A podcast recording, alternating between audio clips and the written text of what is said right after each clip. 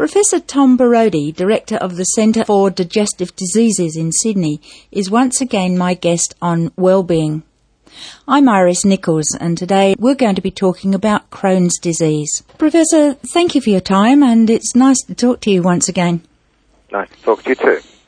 Can you tell me, or will you tell me, exactly what Crohn's disease is?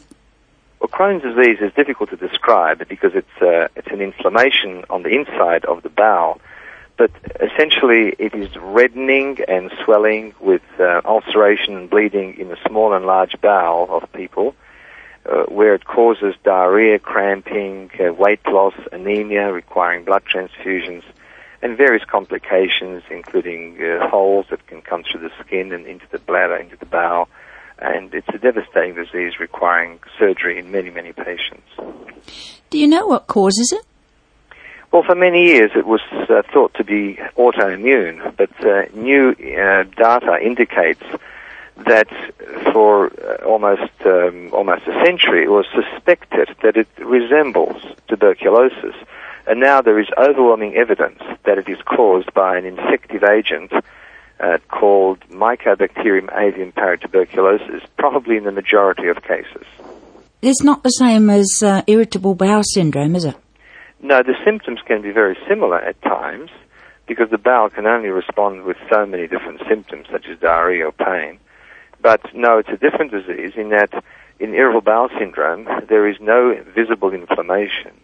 But in Crohn's disease, it is overwhelming inflammation with bleeding, diarrhea, and cramping. So it's a different type of condition. Is there a similarity between IBS and diverticulosis?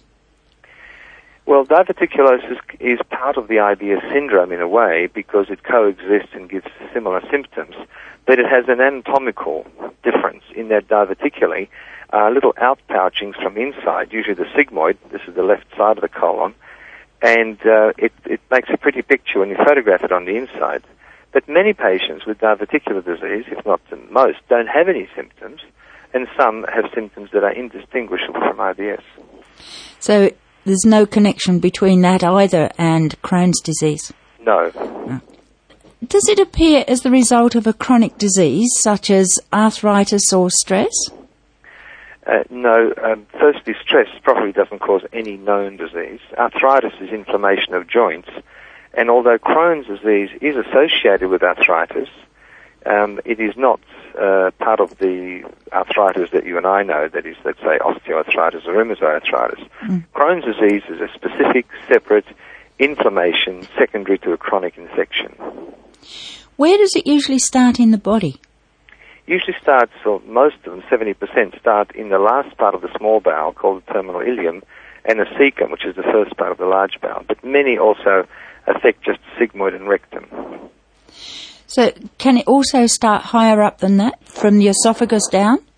In rare situations, one always says it's from mouth to anus. So mm. we do see some esophageal, oral, and duodenal as well as gastric Crohn's. They're the minority. Is it contagious? One can't say it's contagious, but since the uh, balance of probabilities is now falling on the fact that it is caused by an infection, then surely people have become infected from somewhere else. So, from the point of view, is it contagious person to person? Extremely unlikely. It's more likely that we all catch it from the same source, and we think it's from from uh, an animal source. It's a zoonosis from uh, uh, meat, milk, and, and, water. Does it appear in one gender more than the other? No, it's a, it's about equal, but it is a disease more of young people than older people. Um, it uh, it can strike, say, seven, eight, nine, ten year old and then you have it for the rest of your life, essentially. So, but it doesn't always start as young as that, does it? No, it can start from younger age, but the older age, but it certainly is a younger younger person's mm. disease. Is there any connection at all from the point of view of the genetic makeup between Crohn's and bowel cancer? There is an increase of bowel cancer in Crohn's, but probably because it's a chronic inflammation, which in its own right predisposes to bowel cancer. Uh, but as you mentioned genetics, there is some evidence that some people are more susceptible to catching this infection, and then your immune system is depressed by the infection itself, which it is in cattle. In cattle, Crohn's disease is called Johne's disease, J-O-H-N-E-S, and that's um, certainly in people uh, driven by some sort of genetic predisposition. So, if a an adult has Crohn's disease, is there any chance of him passing, or him or her, passing it on to their children? Um, I don't think that the person passes the Crohn's disease onto their children, but what is passed on is the genetic susceptibility, the genes that allow um, a child to more likely catch and therefore develop the disease. Uh, for example, with a similar tuberculous condition like tuberculosis, although you may infect 100 people with the tuberculous bug, no more than 10 to 15 percent actually uh, develop the actual disease uh, and, and, are sick with it. So there are mechanisms in us that prevent us going into the full-blown infection, even though we might have caught it. If there's only one person in the family of, let's say, of, of a dozen people in the immediate family, um, grandparents, parents, and siblings, if there's only one person in that family, is it just pure luck that they've got Crohn's? Or unlucky or whatever? To a certain extent, it probably is. But we learn a lot about how Crohn's is acquired in cattle and then pass that information on to, to, to humans in a way. Uh, it may be that one has to catch a large enough dose of these bugs, which um, we all actually ingest every day in, in milk, water, and meat. Uh, and possibly it's a dose-related uh, issue because in cattle, to catch Johne's, you need to have a certain amount of bacteria before the animal develops it. So there, there may be a time when you might have been traveling and you caught uh, another bacterium such as uh, gastroenteritis, and that somehow predisposes to the beginning of the Crohn's uh, illness. But those those are unanswered questions indeed. Is it becoming more common, or is it just that we know more about it? Well, it, it's measurably much more common than it was. Someone actually quoted at a recent lecture that Crohn's disease is now tenfold more common than it was during the Second World War. And some of that is due to the fact that we diagnose it better. But um, when studies have been carried out progressively looking at the number of, of diagnoses in, in well-controlled situations and, and um, subsections of Canada and US, there is an ongoing increase uh, every two or three years. One can measure it in the increase in number of Crohn's patients, which does not, it's not explained by the genetic, um, the genetic mutation. So it has to be like most other uh, infections, an infection. And does this have anything to do with diet? The, you know, the food that we're ingesting now, is that likely to have any influence on it in later, you know, later further down the years? Well, it's it's probably not uh, not the diet that we eat, but uh, and and this is an intriguing question. Why do we all uh, get exposed to, to the bug and, uh, and only few of us catch it? But it certainly comes in through the mouth. Um, if the theory is correct, and it sounds like it is, then we ingest Mycobacterium avium paratuberculosis uh, in uh, water, milk, and meat, and um, and so one would expect that if a person has a lot of exposure to to the bacteria, they're more likely to catch it. But it's not that simple because um, farmers where there is a lot of Johne's disease do not have an increased incidence of Crohn's. It could be that they're immunized early against it because of small exposures early. Uh, all of these issues have to be uh, worked out. But no, there's no specific diet that would predispose you to Crohn's disease. You're listening to Wellbeing, and my guest today is Professor Tom Borody. Professor, does an attack come on suddenly, or is it something that sort of gradually creeps up on the patient? Well, this, you're asking now about how Crohn's starts. Mm. Both, both have been have been seen in clinical situation. Quite frequently, a person may come back from overseas and they've caught a gastroenteritis, say in Thailand somewhere, and it doesn't go away. And we uh, examine them with a colonoscopy, and there it is, Crohn's disease. Why did it um, show up so suddenly?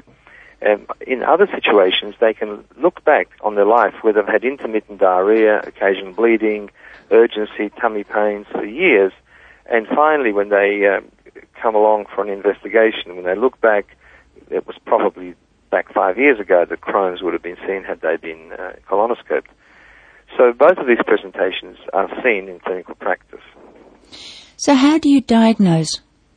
Well, the, the symptoms usually are there of diarrhea, cramping, pain, weight loss, anemia, and the most common way of diagnosing is the patient undergoes uh, an endoscopy and colonoscopy. That's gastroscopy from the top end and colonoscopy through the bowel.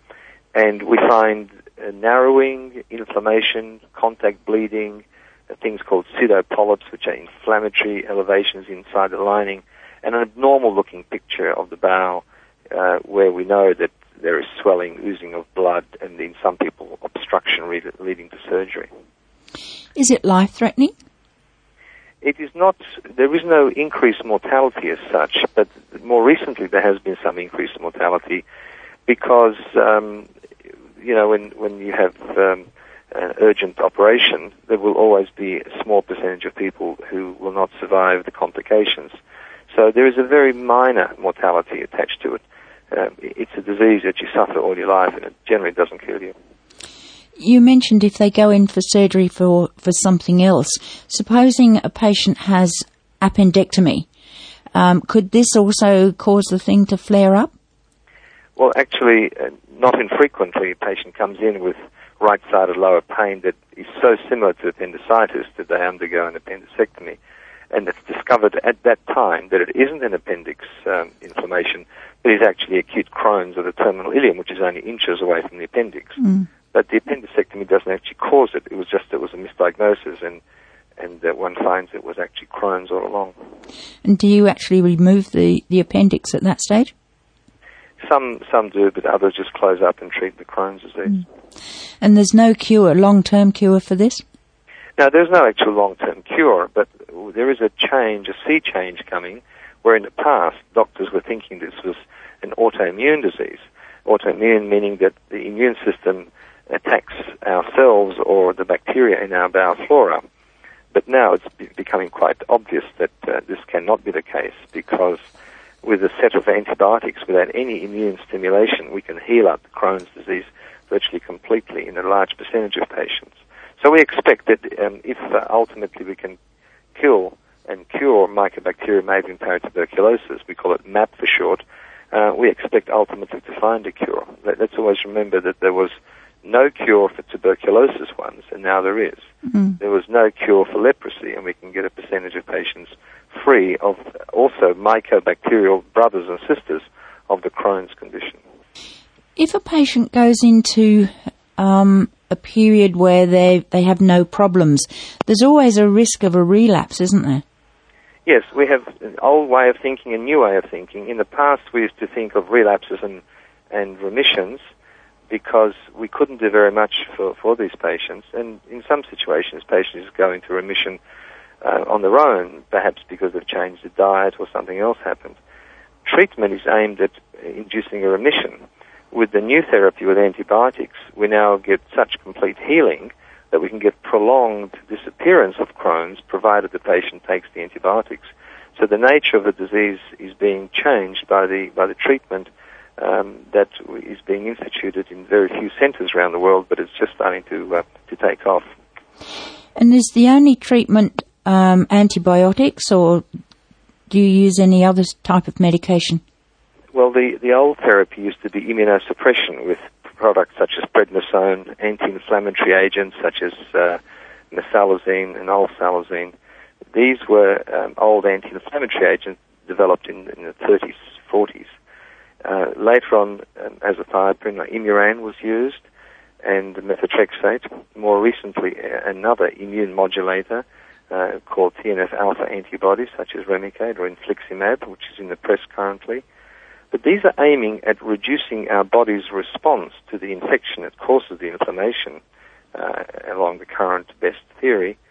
And we're moving away from this, and we're using more and more anti-mycobacterial antibiotics without any immune suppression.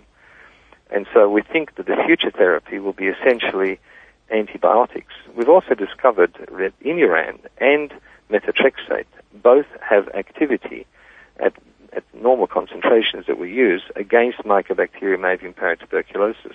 So the old treatments actually had activity against the bug so we don't know anymore if it's immunosuppression that's, uh, that's helping the patient, or is it the antimycobacterial activity of the immunosuppressants that were, were active. So there's a mm. whole watershed now happening, uh, and um, the old thinking uh, doctors are still stuck in the immunosuppression area, and the more moving uh, novel therapy is becoming antibiotics for Crohn's. Now, if a patient has a flare up, do they eh, need to go to hospital? Well, with this uh, severe flare, yes, we have to hospitalize patients and treat them with intravenous fluids, um, remove the inflammation as quickly as possible to prevent obstruction, maybe give them blood transfusion, and at times um, it, it, takes weeks to be in hospital when it's very severe and there's obstruction. Surgery has to be used, but um, one would like to avoid hospitalizing patients, and that's why we put them on long-term treatment to prevent these things happening. If there's a, a flare up, it starts to settle down. Does the patient need to be off work? I mean, once if they've been hospitalised, they obviously would, but if they just have a, a severe attack, do they need to be off work? Generally speaking, most patients uh, learn how to manage their disease themselves to a certain extent, so they don't lose too much time off work. And uh, yes, the very severe ones, of course, they'll have to be off work or post surgery off work. Uh, but no, most people are ambulatory able to go to work with their condition managed with drugs. And is it just the the way it um, it progresses or doesn't progress? There's no sort of time lapse that think, oh, this will come back in six months' time or two years' time. It's just whatever triggers it off at that particular stage. Well, with the older medications, which we use predominantly still, um, because the new ones are rather expensive, uh, yes, you can be on the standard anti-inflammatory therapy, and even though you're on these drugs, you can get a relapse much fewer relapses uh, occur with the new antibiotic therapies, uh, except if you catch a secondary infection. But yes, in the past it was it was just um, much more difficult to predict. Even though you're on the standard so-called therapy that should work, you could still have a relapse every now and again. But there's no clock to it. There's, it's out of our hands, it seems. So it, it really is pot luck as far as that goes. Absolutely unpredictable. You're listening to Wellbeing. I'm Iris Nichols, and my guest today is Professor Tom Borody. Professor, I'm not sure whether I asked you this earlier, but does it run in families, in with with siblings? Yes, it does seem to be more frequent in families. The reason for this initially was thought to be genetic, and it probably plays a major role. But now, with the infection with mycobacteria being thought to be the most likely cause of the majority of Crohn's, um, it may be that uh, the family may have a genetic predisposition, but um, uh, infection means that they may have eaten from the same high dose food of, of, of mycobacteria. Uh, there is one uh, very well recorded case where the whole family, including wife and husband, different genetics, had mm. Crohn's and two children. So uh, we're not sure currently what role the genetic um, predisposition plays, but clearly it plays a predisposition in many other uh, illnesses, and I'm sure it will in Crohn's. Mm. And I guess as far as genetic goes, it could actually jump a few um, generations and then reappear again later. Absolutely. Mm. If a patient's been on steroids as part of their initial treatment, say a while back, is there any chance of any other problems arising as a result of having had this treatment? Well, we tend to keep patients off steroids wherever possible because long-term uses, use of steroids is associated with uh, with many complications. Even short-term, you can see what's called moon face or swelling of the face because of uh, prednisone, and uh, skin changes like breaking of skin, almost like um, pregnancy uh, skin uh, changes, and the worst, of course, are bone changes. We have patients who hadn't been off steroids for many years, and they um, now suffer uh, damage to their bones in the hips, and they need to have hip replacement because you can get necrosis or dying of the, the head of the femur, the long bone in the legs. So steroids are nasty little things, useful short-term, bad news long-term treatment. Mm. Does Crohn's affect any other part of the, or you know, any other organs in the body, such as the liver? It's it has affected many other organs, and we have a little boy currently who has Crohn's, simply um, damaging and ulcerating just his buttocks and his scrotum, and it's very little in his bowel. But extraintestinal or outside Crohn's um, disease is not common. It has affected the mouth, although that is um, that is the, the GI tract. There are sporadic cases here and there of it affecting the heart, but um, generally speaking, it tends to remain in the soil that it likes, and, and that is the bowel. So there's not much not much else to worry about other than the actual Crohn's itself if you happen to be the patient. Sure. I mean, there are other areas where Crohn's shows itself, such as arthritis and skin conditions such as erythema nodosum, but they're, they're mainly, mainly um, immune reactions possibly to the, to the Crohn's illness. If a person has had some severe attacks of gastroenteritis over a period of time, how concerned should they be that they might in fact have Crohn's rather than just a stomach upset? Well, that's a good question because a proportion of patients actually present uh, for investigations because they thought they had recurrent gastroenteritis, but in fact they have recurrent mild Crohn's that's just developing. And so uh, that's a very valid question. I think if someone does have recurrent symptoms that sound like uh, gastroenteritis, they should should have some investigations. Would they always show bleeding as as the result of, of gastroenteritis as well as Crohn's? No, you don't always have to have bleeding. You just might have mm. fainting and diarrhea, weight loss, or uh, tummy pains that are severe at times, and it just doesn't show itself that easily.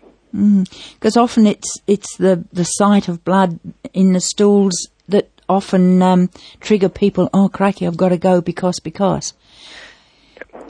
So, mean, blood, blood yeah. is such a you know such an exclamation mark to our, mm. our brain.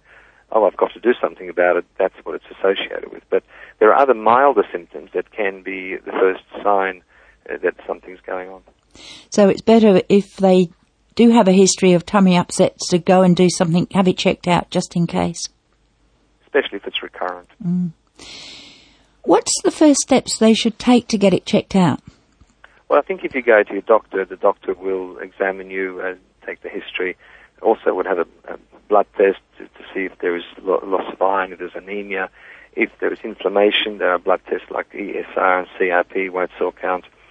Um, and then, if the doctor feels that there is a case to be answered, then uh, you should have uh, endoscopic examination. Sometimes we do X-rays of the small bowel to see if there's any constriction, any narrowing of the bowel and biopsies are taken during the colonoscopy. If a person's been diagnosed and the family are obviously concerned about the welfare of this patient, are there support groups for the patients and their families around the country?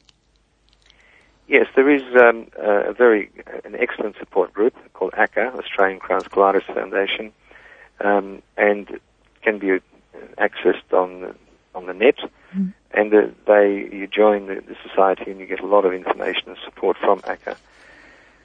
And I think um, there is a lot of literature which can obtain from the GI Foundation uh, in Prince of Wales, and of course, the greatest support can come from a good relationship with the gastroenterologist that will be treating the patient with Crohn's long term. Professor, thank you very much for answering all my questions today. My guest today has been Professor Tom Borody. He's the director of the Centre for Digestive Diseases in Sydney. Thank you for listening. This is Iris Nichols on behalf of all the team, wishing you well.